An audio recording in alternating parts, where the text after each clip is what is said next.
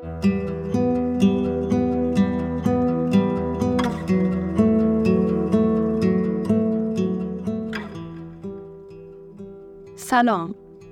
به پادکست سخنی زن از هفته صبح خوش آمدید.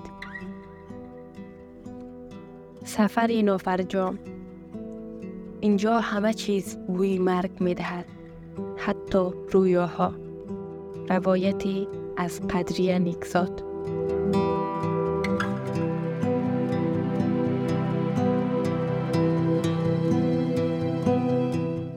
رنگین کمان از شکست نوری که از میان قطرات باران گذشته است پدید می آید. به همین خاطر تلخی های روزگار و شکست را برای داشتن رنگین کمان زندگی ضروری می دانستم. من قدری هستم. دختری که رنگین کمان در قلبش جوانه زده و سیاهی را به رسمیت نمی شناسد. دختر بلند پرواز و نه ترس که بارها تلخی های روزگار را چشیده تا به آرزوهایش برسد و بتواند طعم اصل زندگی را بچشد. اما نمی‌دانستم رسیدن به شیرینی زندگی برعکس خیال همه دختران این مرسبوم گاهی دست نیافتنی و گاهی نیز مثل جستجوی سوزن در میان انبار است.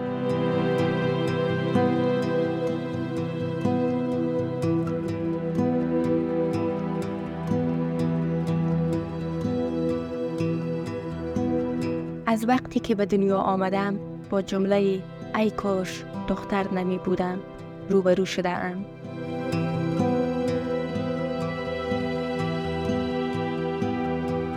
و خلاهای زیادی را از این ناحیه تحمل کردم.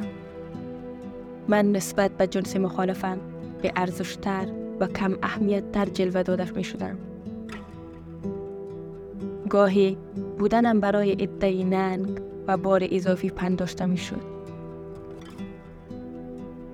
چیزهایی را که دوست داشتم و آرزوی داشتن آنها را در دل داشتم و دلیل جنسیتم محروم از همه آن زیبایی ها بودم و برعکس همان آرزوهای کوچک که با یک پلک زدن برای جنس مخالفم مهیا می شد و من در آرزوی داشتن آن می سوختم و کسی آتش گرفتنم را حس نمی کرد.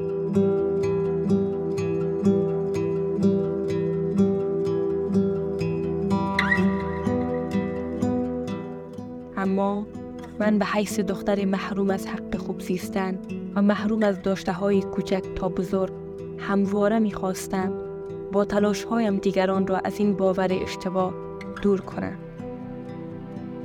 می‌خواستم به دیگران بفهمانم که من پوچ نیستم و باید از حق برابر با جنس مخالف خود برخوردار باشم.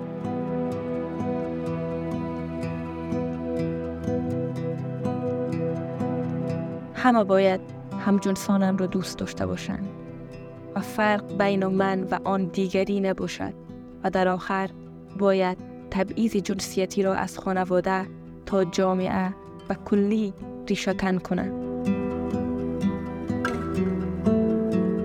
ماجرای تغییر و روشنایی زندگیم از هفت سالگی شروع شد. روزی که به جای عروسک های خیالیم که همه نداشته های خود را برای آنان مهیا می کردم و در آن دنیای رویایی خود را ساخته بودم قلم به دست گرفته و در آفتاب سوزان بین گرد و خواب تباشیر روی فرشک های فرسوده و بالای سنگ ها درس الف را آموختم.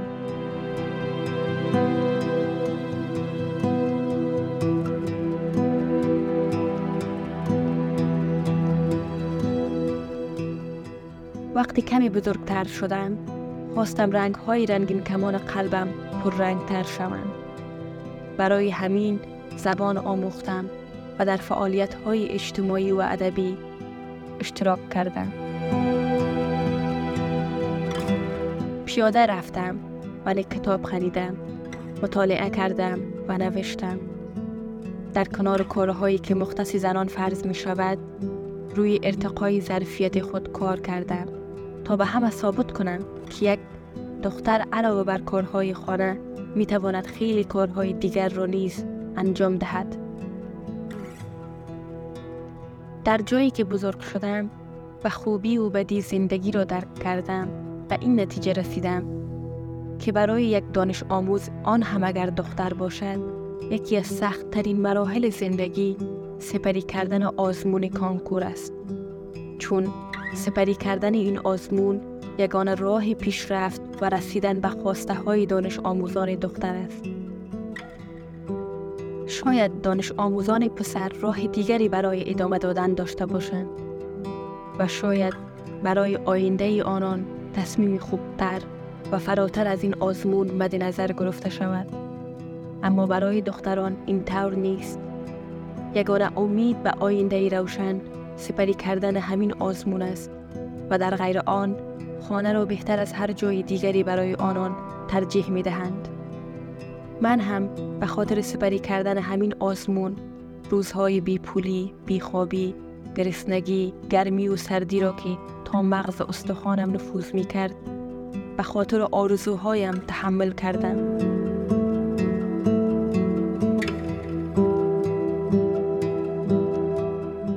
وقتی در رشته دلخواهم در دانشگاه کابل کامیاب شدم همه خستگی هایم از تنم رفت و برای شروع دانشگاه یک دنیا ذوق و هیجان داشتم. اما این بار قربانی سیاست های حاکمان دیارم شدم.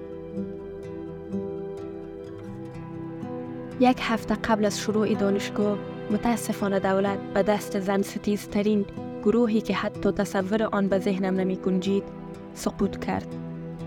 و با آن سقوط نابودی زندگی و رویاهایم رقم خورد.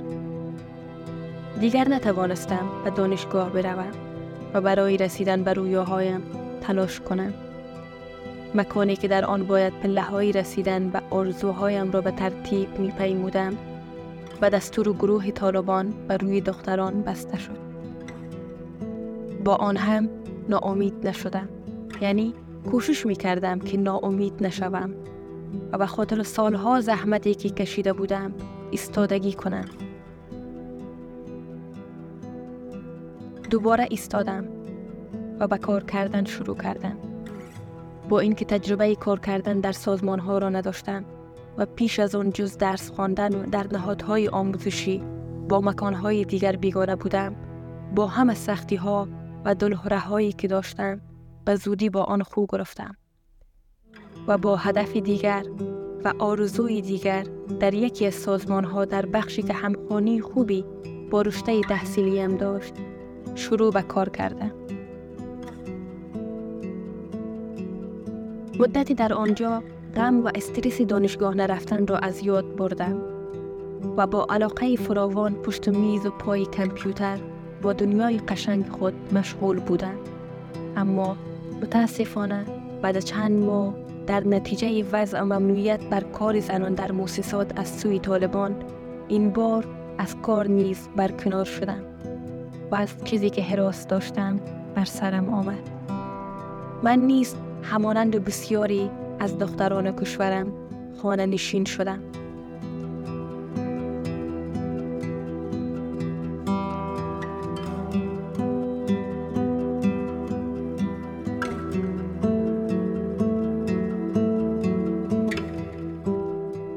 آخرین امیدم برای آینده روشن رفتن به مرکز آموزشی برای یادگیری زبان انگلیسی بود. اما در این روزها با دستگیری دختران به بهانه مراعات نکردن حجاب یا نپوشیدن لباس طالبانی این فرصت نیز از من سلب شد. اکنون حتی حق پا فراتر گذاشتن از این چهار دیواری خانه را نیز ندارم و در خانه حبس شدم انگار این سرزمین نفرین شده است و همه چیز بوی مرگ می دهد حتی رویاها من در کشوری زندگی می کنم که اگر نام مکتب، مرکز آموزشی، مسجد، بازار و حتی وسایل حمل و نقل را در گوگل جستجو کنیم جزیات انفجار می آید. با وجود این همه سیاهی و تباهی و بوی بارود که در مشام داشتیم دولت نیز به دست گروه طالبان سقوط کرد. با سقوط دولت آزادی حق تحصیل و کار آرزوها و حالا حق پوشش و بیرون رفتن نیز از من گرفته شده است.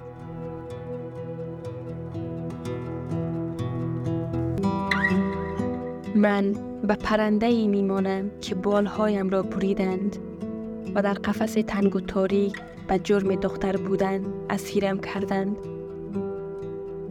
با ایمال محدودیت های روزافزون گروه طالبان علیه زنان رنگ های رنگین کمان قلبم یکی یکی از بین رفتند و امروز هیچ رنگی را جز سیاهی نمی بینم من منتظر باران و آزادی و پررنگ شدن دوباره رنگین کمان. در آسمان آبی افغانستان هستم.